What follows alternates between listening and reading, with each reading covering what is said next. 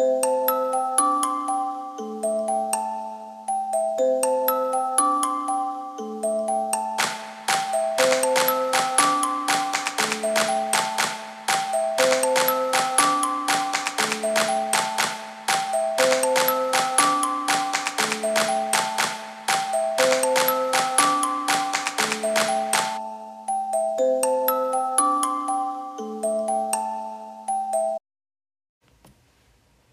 سلام و درود بر شما. من اردلان صفدریان هستم و به پادکست خودتون سنجاق خیلی خوش اومدید. امیدوارم که حالتون خوب باشه و با یادآوری این نکته که در این روزهای کرونایی مراقب سلامتی خودتون بسیار باشید.